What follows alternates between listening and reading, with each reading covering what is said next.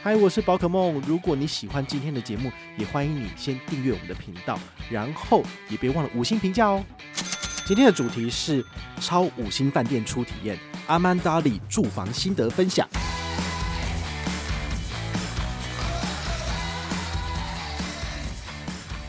呃，一个人要四千四台币，哦，那不便宜。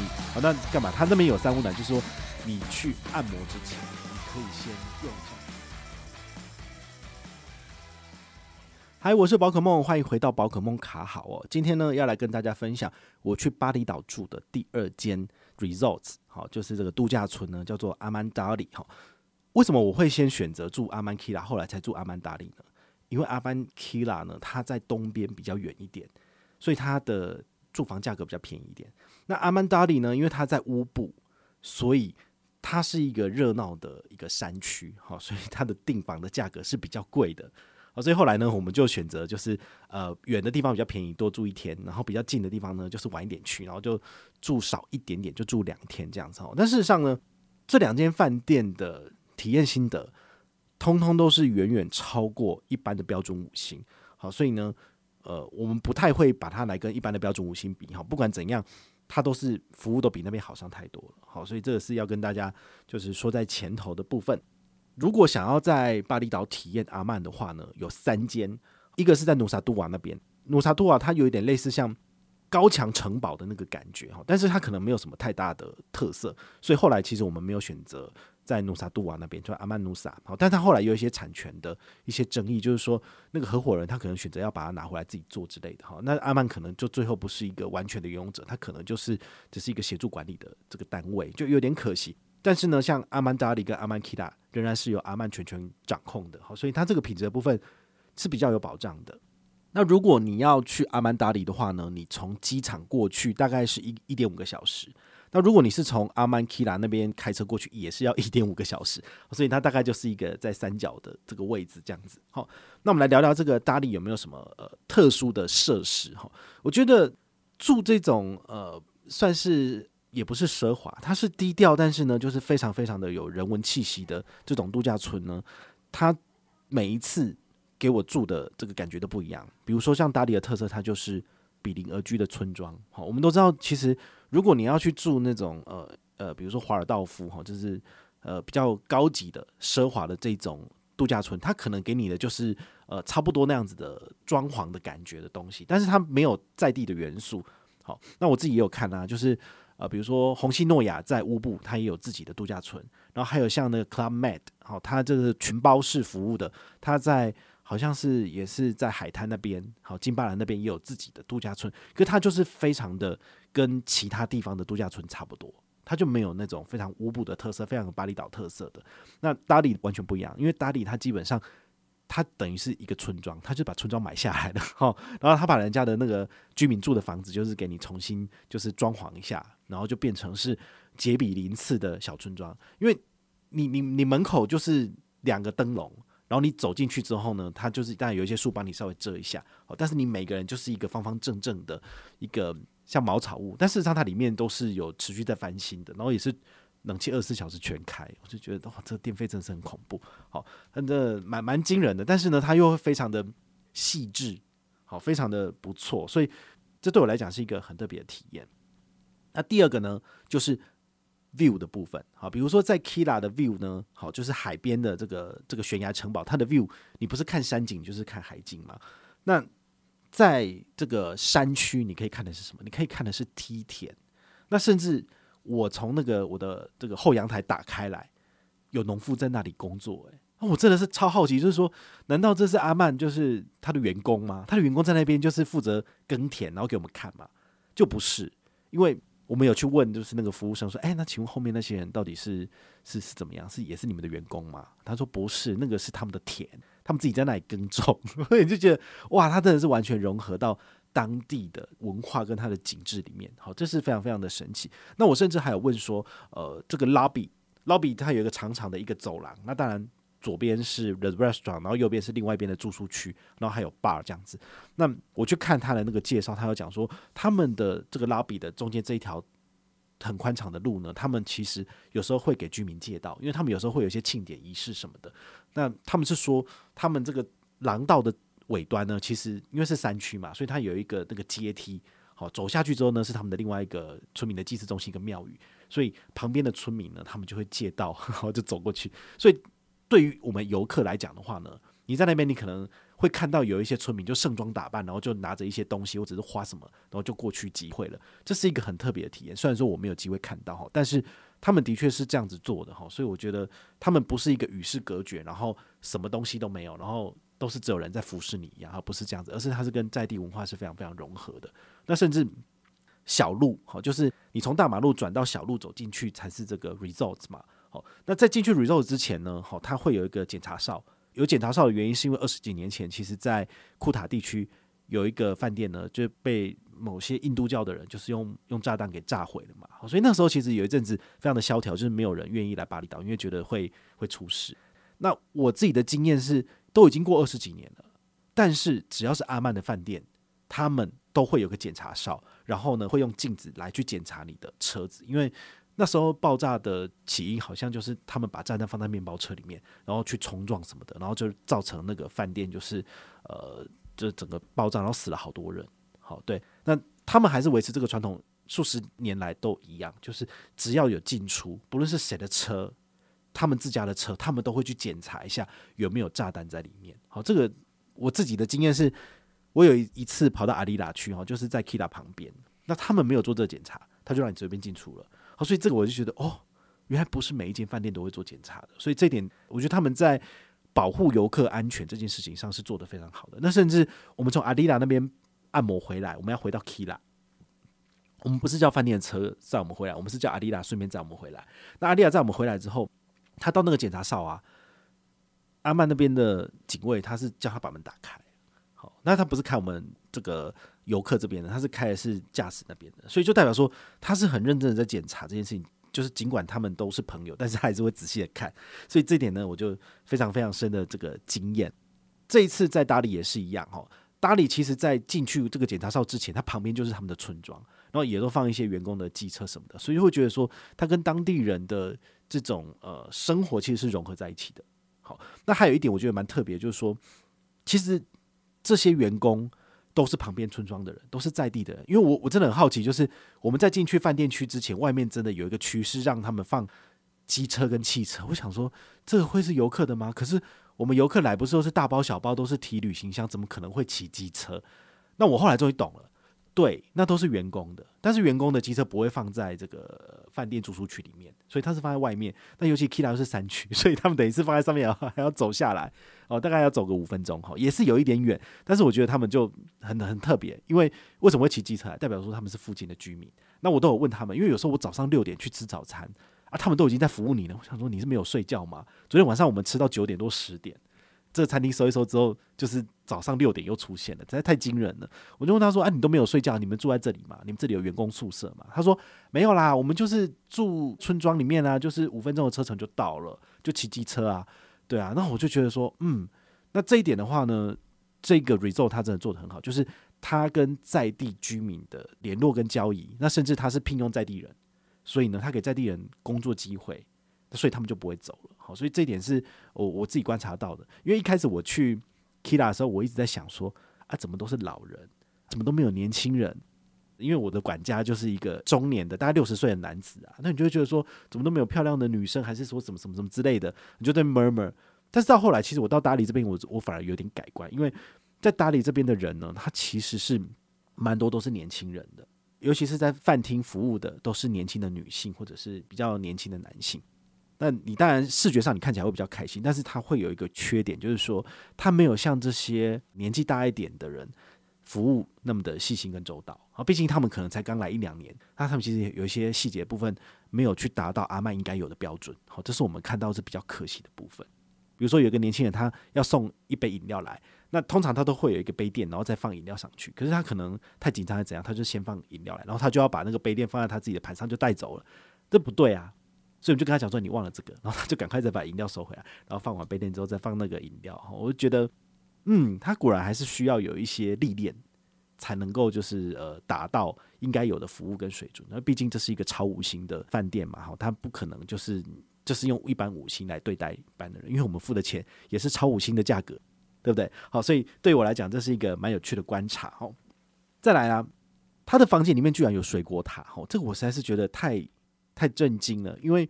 它的水果塔是三层的，好，所以它水果给你就是一整瓜，好，你可能在外面买可能也是五六百块，好，它的光是芭蕉就给你一串，然后苹果就是五六颗，然后还有橘子也是五六颗，然后还有蛇皮果，然后还有他们自己的 passion fruit，passion fruit 就是百香果。那我们台湾不愧真的是那个水果王国，我们的百香果啊，我们的食物真的都比他们好吃太多了，所以它那个百香果我们吃起来就觉得，嗯，就有点奇怪，因为我们才习惯。台湾改良的水果，我们的百香果就是又香又甜，有时候有一点点酸，好，那是非常非常好吃的。但是他们那边就还好这样子，那反而是他们的红毛丹跟山竹就觉得还不错吃这样子。好，那这次有一个小小的插曲，就是说这个水果塔其实一样，有时候类似管家的角色，就是带我们进来，就是做一个房间的 overview 嘛。那我们有最后停在水果塔，跟他讲说，哦，我们在 Kira 那边其实我们吃了蛮多的红毛丹呐、然后还有那个山竹很好吃。我们这样讲的意思就是暗示他说，那个水果塔，如果你们下次来更新房况的时候，你们就可以帮帮我们把水果换掉。但非常可惜的是，这两天他们这部分没有换。好，但我觉得这件事情让我们当然是有一点点小小的，就觉得说没有非常的服务跟周到，因为我们其实已经有讲，但是他还是没有换。这点就觉得，呃，可能对方也是一个年轻的女性，所以她可能比较不懂。对，但事实上呢，这个饭店是有山竹跟红毛丹的，因为它的 Happy Hour 就是在 Swimming Pool 旁边呢。每天下午的四点到五点是他们的这个呃迎宾下午茶的时间。好，那迎宾下午茶呢，就有很多水果让你吃，然后也有这个他们自己特制的一些小东西。好，就是像一个煎蛋一样的东西，但是非常的好吃。我也不知道为什么我在 Kira 那边我们时间太忙了，所以没有没有去吃他的下午茶。但是在达里这边呢，他的下午茶真的是很美味。好，那他有热姜茶可以让你选，就是两种不同的饮料。哈，那你可以无限畅饮，无限吃吃到饱。那对我们来讲，我们觉得，哎，才刚到这里没多久，然后在游泳池游了一下之后，有这些好吃的食物在旁边，就觉得非常棒。那它有什么？它有红毛丹，它有山竹，也就是说，它的厨房里面什么都有啊。但是呢，我们房间的水果塔呢就没有这两样水果，就有点可惜这样子。那还有什么呢？呃，它的饭店设施有一个是餐厅的 restaurant 哈，它它不像 Kira 一样，就是有。两间餐厅，它只有一间餐厅而已。好，那这个餐厅呢，我我觉得他们的 menu 印制的非常的漂亮。那像 Kira 那边的 menu 就有点类似像那个印表机太老旧，然后那个字都有点出水，就是这样刷刷这样子。那你可能是纸质的关系啊，不过各有风味。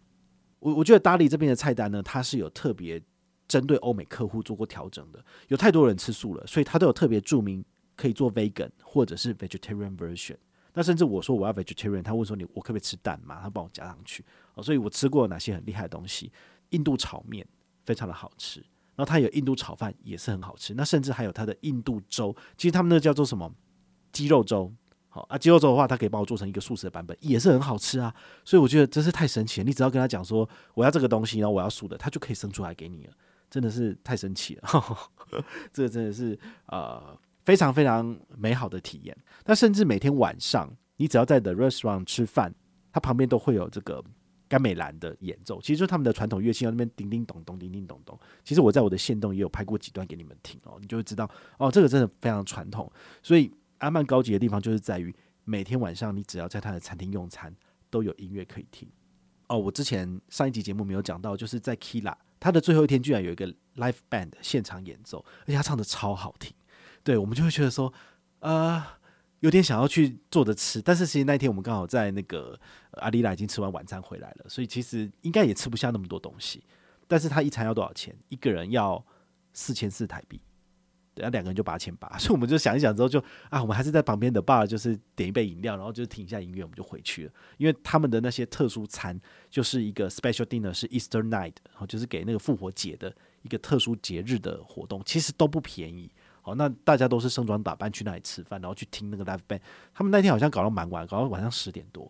好啊，他们有自己架一个那个立体的这个所谓的小舞台。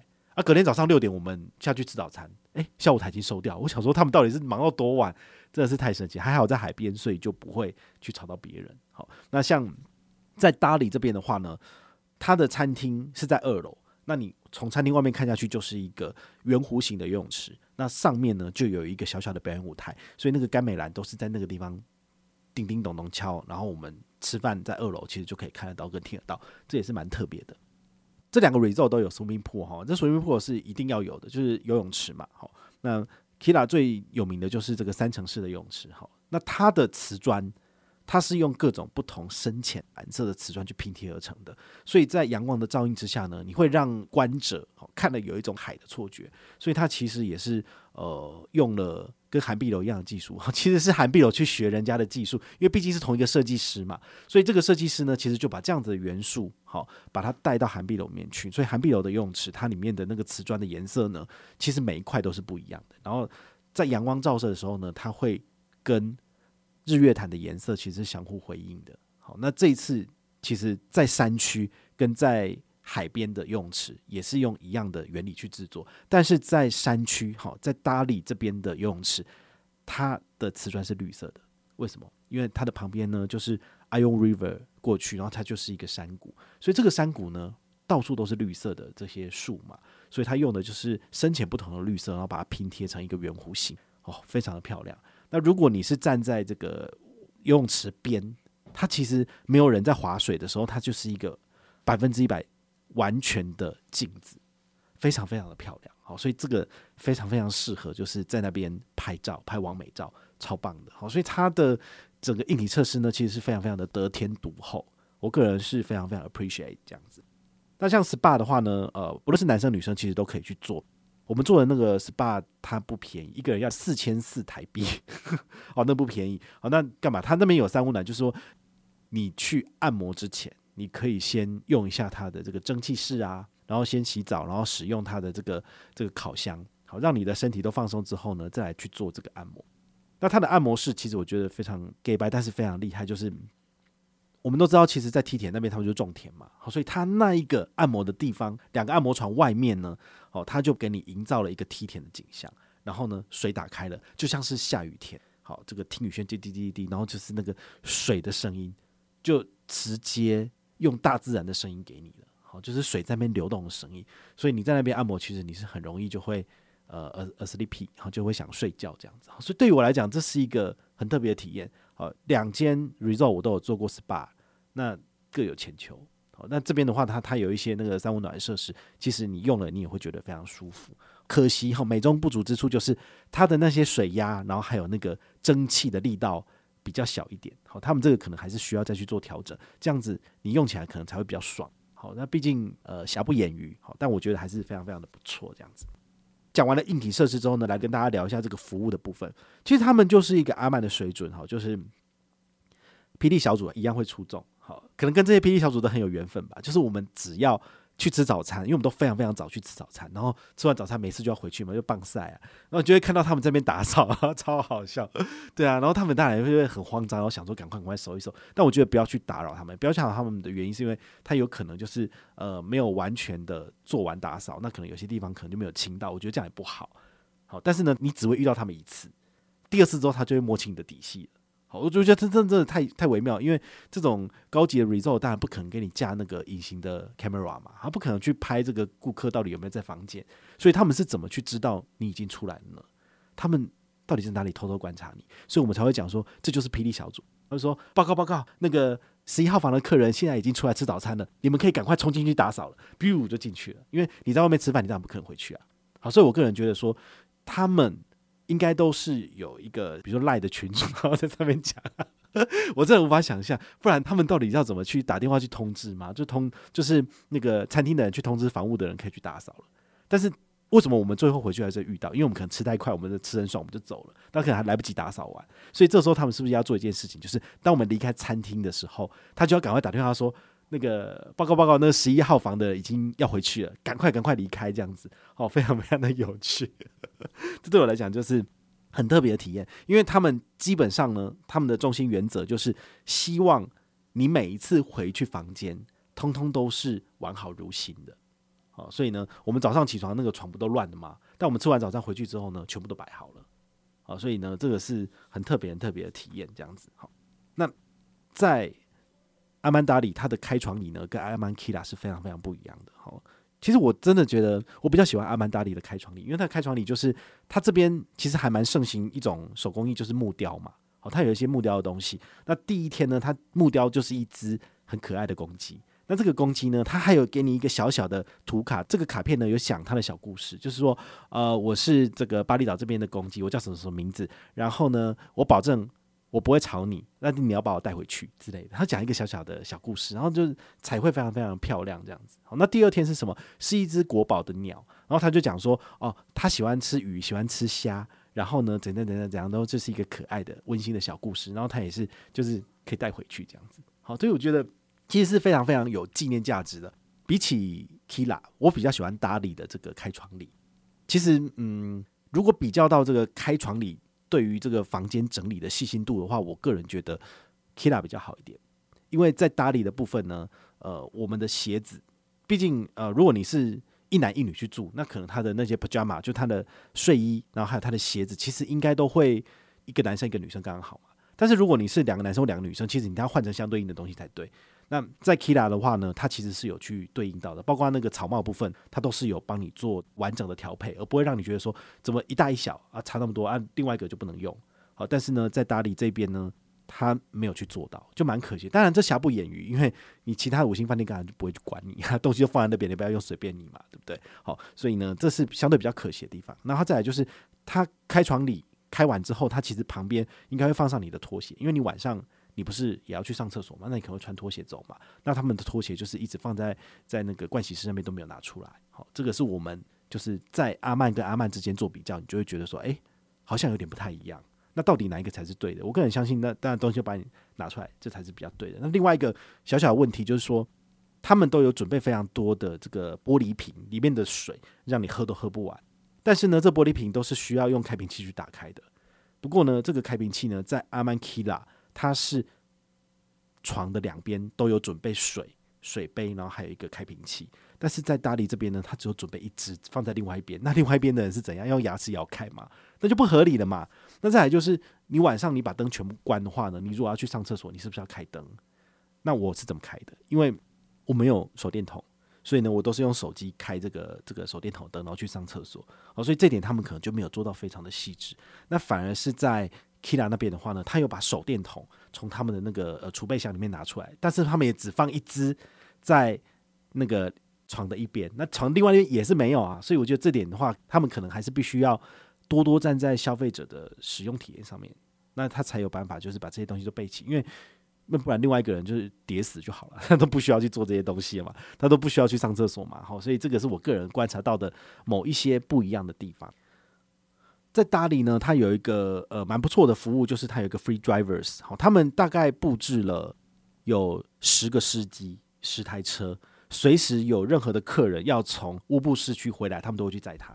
那因为乌布市区路很小，然后非常非常的拥挤，所以他们不会跑到皇宫里面去载你，所以他们都是约定在某一个 art museum 的那个空地，他们可能有跟他租，所以他们的车可以在那边上下。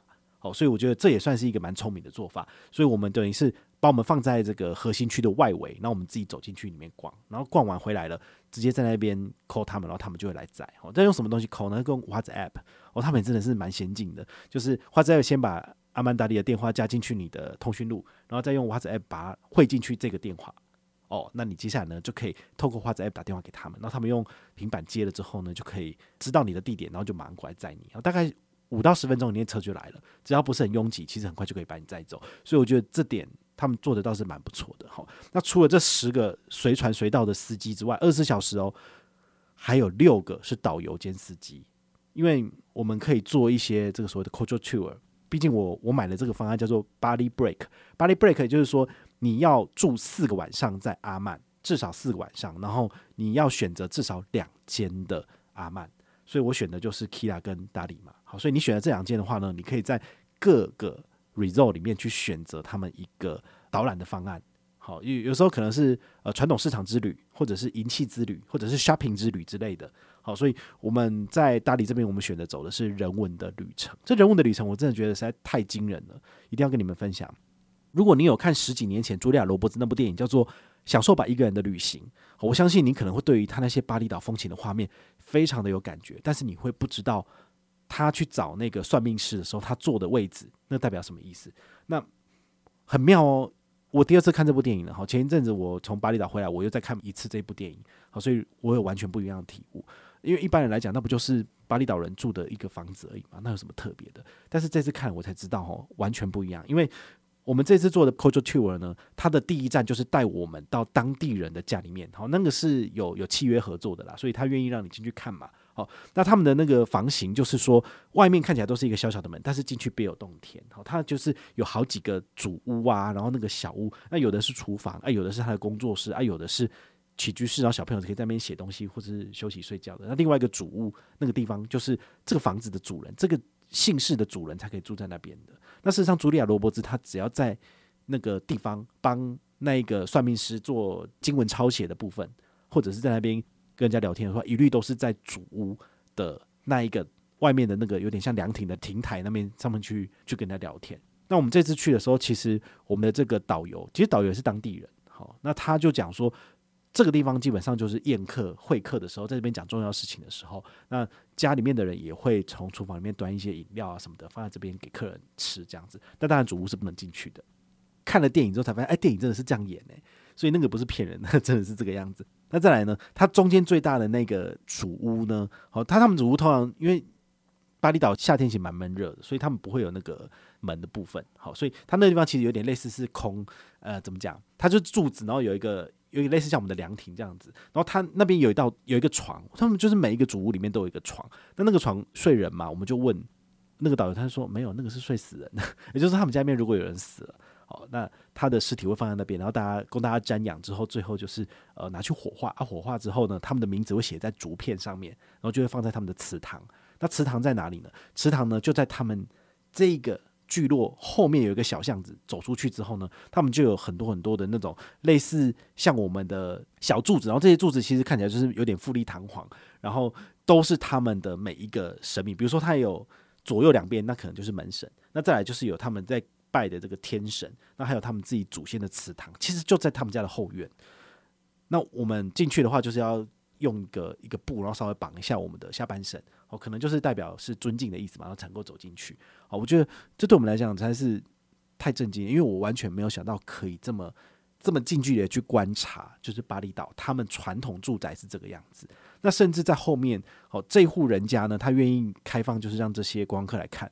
但可能饭店有给他一点费用嘛，哦，他才愿意开放人家看。他非常的好客，然后他自己本身是一个画师，就是画画的。那他都有在教当地的小朋友画画。然后他说，我们如果跟他买画，七成会拿去捐献给就是有需要帮助的人，那剩下三成是维持他的整个绘画教室的营运。好，这是蛮微妙的。当然，他到底会不会这样用，没有人知道。但是呢，我个人觉得他也是呃，不是一个穷苦人家，因为他有两个厨房。然后他有两台机车，应该算是生活上过得还是不错。毕竟他是老师嘛，教人家画画的。那他后面有一整个就是竹林。那我想说，哎，这个竹林怎么通到隔壁人家去？他说，哎，嘿，one boy 啦，就什么，就是他跟他老婆就是隔壁的邻居，从小到大都在一起，所以他们后面的庭院是可以一起用的。那有种什么？有种一堆树啊，水果啊，好，香蕉树什么都有。那甚至还有养三头猪吧，然后还有好几只鸡啊什么的。所以这其实就是一个非常非常。传统的一个巴厘岛的家庭，那甚至后面还有一些这个建筑物在盖一些其他的小屋。为什么？他说，因为他们家人丁旺盛，所以呃，有一些小孩子长大，他需要有一个自己的房间什么的，然后他们也会盖起来，然后让他去住这样子。所以他们的聚落就会慢慢的这样发展出去哦。所以对于我来讲，这是一个很特别的体验，因为我已经完全深入到当地。那这个是我去住其他全包式的饭店，他所没有办法提供的服务。好，这个是很特别、很很近距离去观察。那 Culture Tour 除了这个之外，还有什么？他要带我们去当地的水水的寺庙。这个水的寺庙呢，其实呃，在乌布有两个，一个是光客都会去，超大的，大家都在那边洗澡什么的。那他带我们去的是当地人会去的哈，人比较没有那么多。然后呢，你可以就是呃比较静得下心来去观察这一切。我觉得这个是蛮特别的。好，那也有洗洗脸，然后把自己的霉运给去除这样子。好，那最后就是带我们到。德格拉朗梯田，然后德格拉朗梯田非常的有名，因为它那个梯田非常的漂亮，然后呃入场费好可能就多少五十万吧，五十万印尼盾，好，然后两个人可能就一百万，然后就进去之后呢，然后你就看一看，然后拍拍照就可以走了。我们其实没有去玩它的那些东西，我们就只是走一走梯田，然后聊聊天，然后拍拍照，然后就离开了，然后就没有去在那边荡秋千啊什么的哈。但那的确是网红王美会去拍照的地方，好，所以这对我来讲就是一个非常非常特别的体验。好，那我们来讲一下结论哦，就是其实这一次有一个小小的插曲，就是呃，我朋友他非常喜欢吃沙爹，然后那个沙爹啊，其实在 Kila 大概六七串这个小东西，然后就是有这个鸡肉啊，然后还有这个海鲜啊，好，非常的好吃，所以他在。达里这边他想要再叫一次，那这次在达里叫的这个沙爹呢，其实有一个非常致命的问题，就是它太干了。那很明显就是烹调技术上有问题嘛，所以我，我我们觉得难免会失手，但是呢，呃，应该要及时的去做改正这件事情。但是我们吃饭时间，因为做完按摩之后再来吃，可能已经八九点比较晚了，所以可能。